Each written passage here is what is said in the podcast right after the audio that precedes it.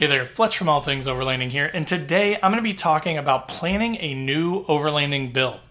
Um, I've had several overlanding builds at this point, and I just picked up a brand new truck. So I wanted to give you some ideas for being intentional with those builds, right? Some tips and tricks that will help you if you're getting ready to start your own new overlanding build or thinking of potentially buying a new vehicle at some point. These should be some good tips and things that I've learned over multiple vehicles that I've built now. So again, if you want to learn more about how to build a new overlanding build and some tips and tricks to save you time and money, stay tuned.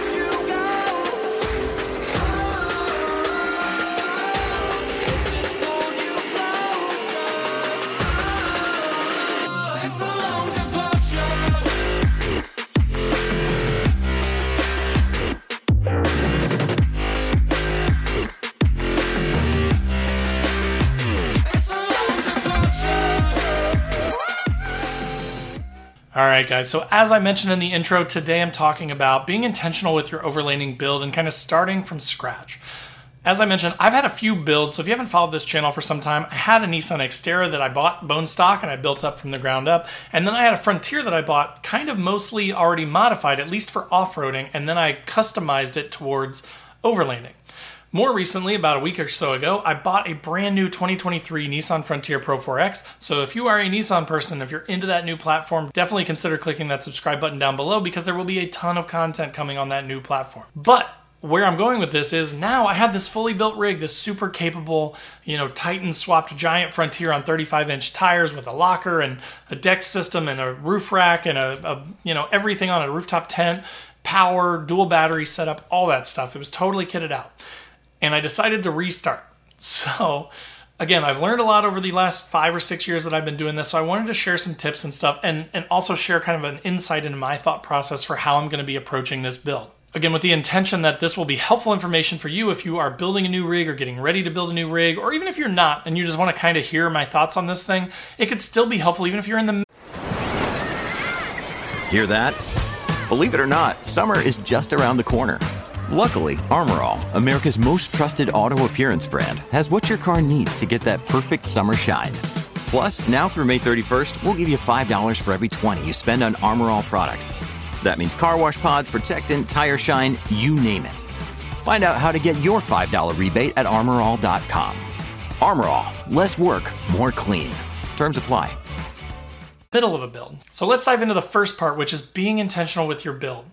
I will say on my first build with the with the Xterra, I was not intentional with my build. I was excited by things that I'd seen online, videos that I've watched on YouTube, things I've seen on the forums and on Facebook groups.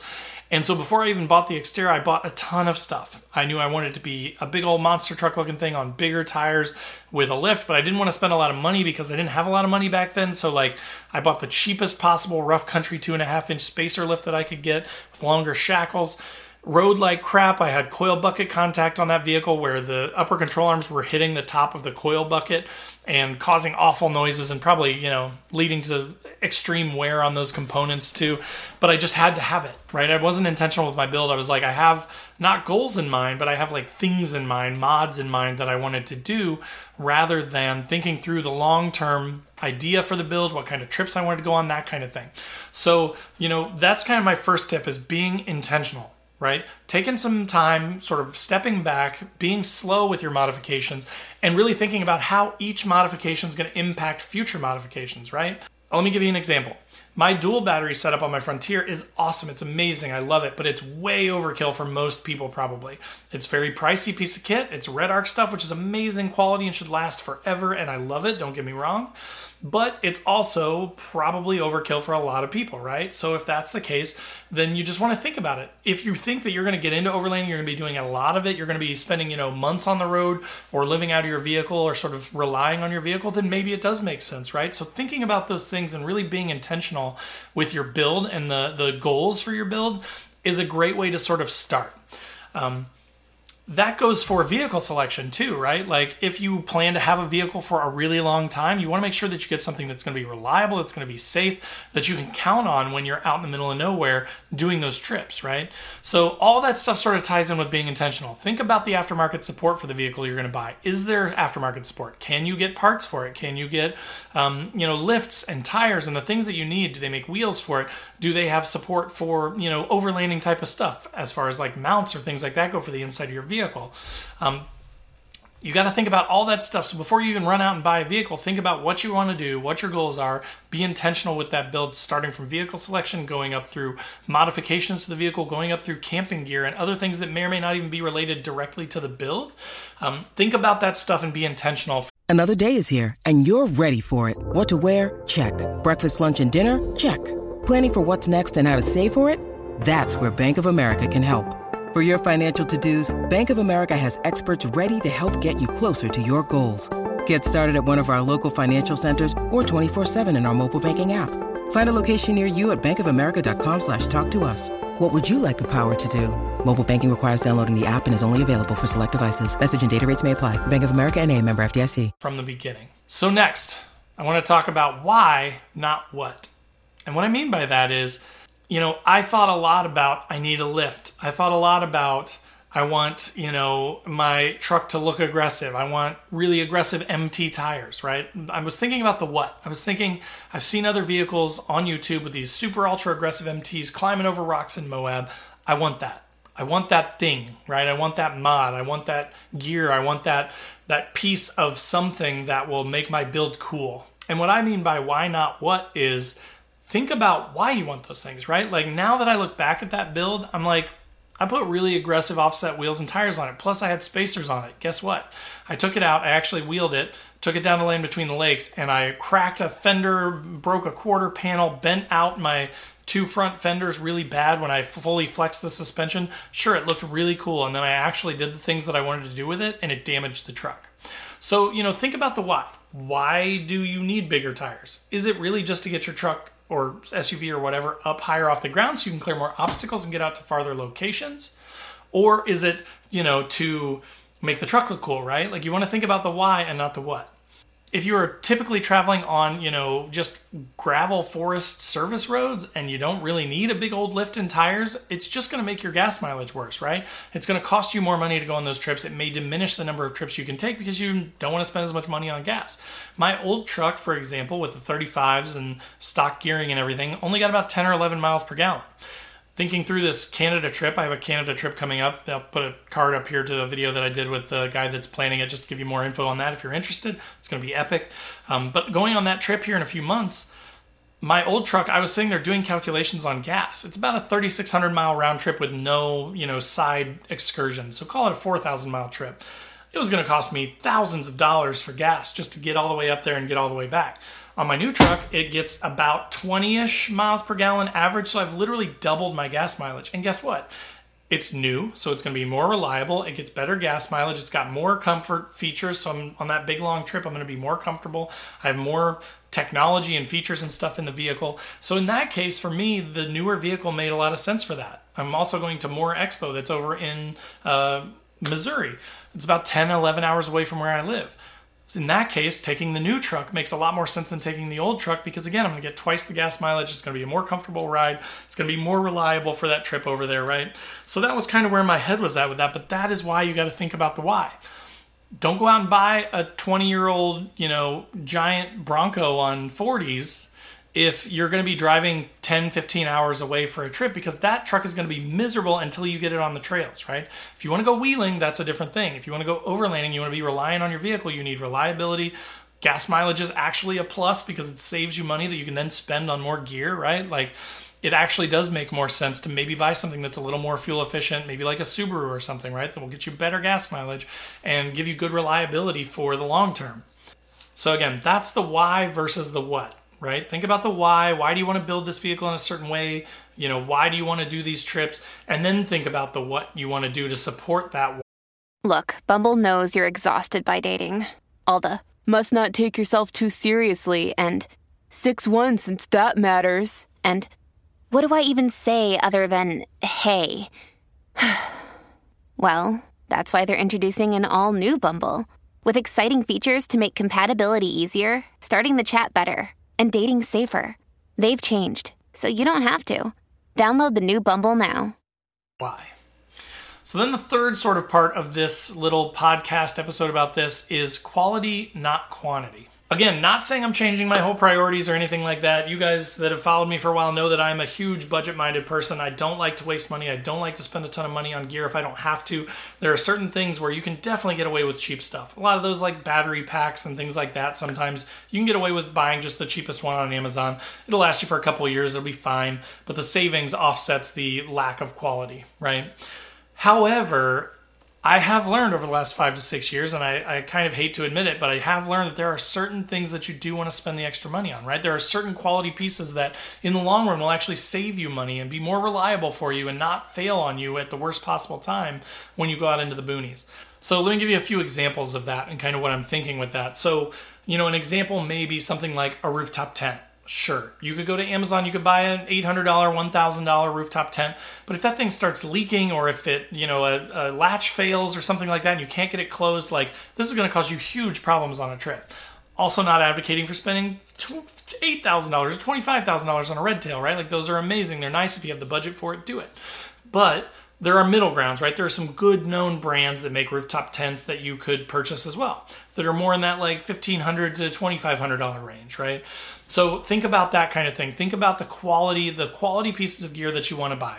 Sleeping arrangements, so tent, whether you're a hammock camper or ground tent camper, if you are going to buy a ground tent, don't buy that super cheapy, you know, Chinese made tent off Amazon. Maybe splurge for the Gazelle or something like that, you know, that is going to give you a lot longer life, give you a lot more usability, give you a lot quicker setup, that sort of thing. Um, so sleeping arrangements also safety and, and recovery gear right? So with recovery gear there is a lot of cheap stuff out there. I do find that a lot of it is really sort of similar and a lot of it's probably made in the same place but that is also something that you either want to have redundancy in or you want to go ahead and spend the extra money to be super safe and have really good quality recovery gear.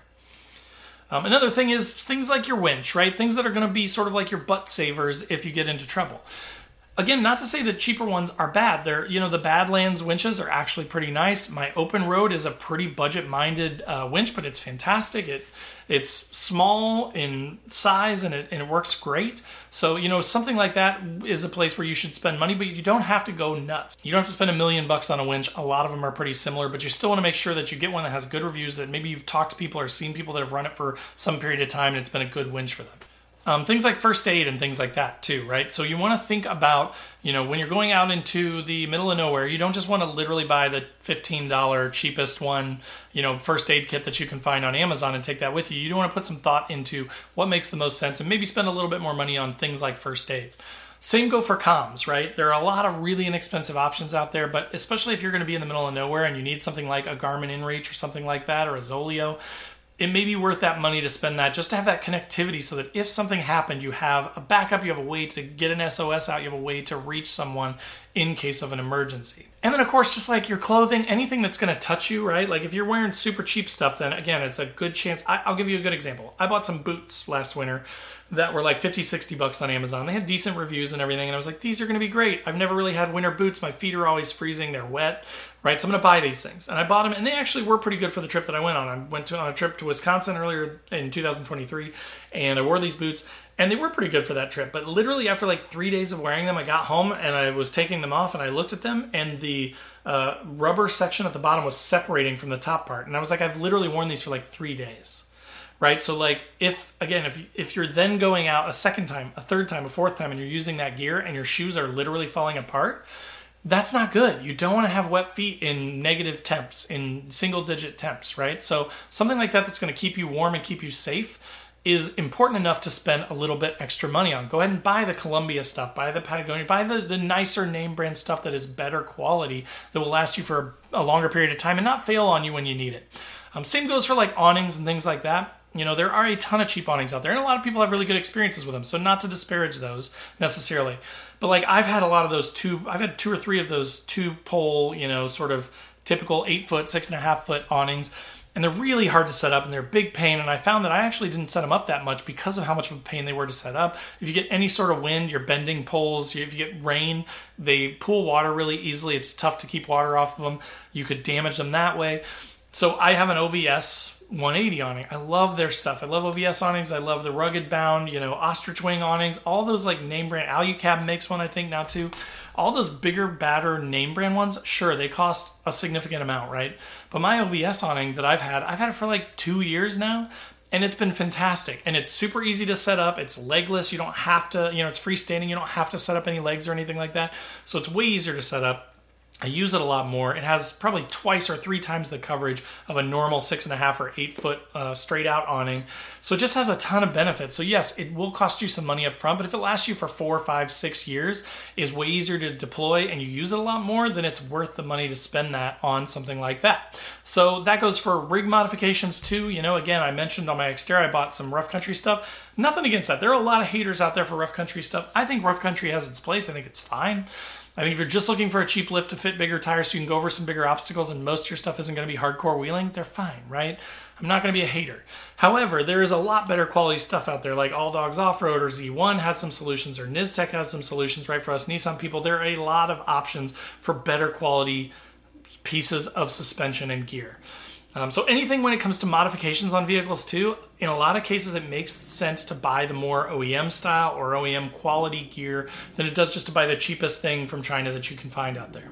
So again, I am entering that phase with my new build with the new third gen Frontier. So if you want to follow along with that, click that subscribe button, click the bell to be notified when new videos drop. I plan to do like a video a week probably on the new Frontier, plus a gear review every week, plus the podcast slash vlog like this that I do every week. So there's going to be just a ton of content coming out on everything to do third gen Xterra. Still a ton of Nissan stuff. The third gens are similar to the second gen, so don't go anywhere, guys, if you're already subscribed for the second gen content. Um, I do still have currently the second gen truck right now. It may get sold here at some point, but for right now, I'm still keeping it. Um, so yeah, just definitely check that out. There's going to be a ton of stuff coming on that. If you're newer to overlanding, I do a ton of stuff like this where I talk about tips and tricks and things that I've learned over the last few years. So post up in the comments down below if you've got any comments, questions. I'm happy to help. Um, also, in the description below will be links to all my other social channels. So, wherever you want to come hang out, I'd love to have you. Click on those links and go join up wherever you want to for all things overlanding. Um, and then, last but not least, there's the uh, Patreon group and also the Newbie Overlanders group on Facebook. The Newbie Overlanders group is totally free to join. Patreon has a couple different tiers. If you just want to support the channel, if you want to get access to our exclusive Discord, it's pretty cool. We've got probably about 12 of us in there right now, kind of chat about rigs and things like that. We have a once a month call. If you want to be a part of that, definitely click on that. And other than that, that'll do it for this week's episode. I hope that was helpful for you. If it was, click that like button. If you're on YouTube, if you're on the podcast, leave a five star review if you don't mind. I'd appreciate it. But so thanks again for watching. Thanks for listening, and we'll see you guys next week.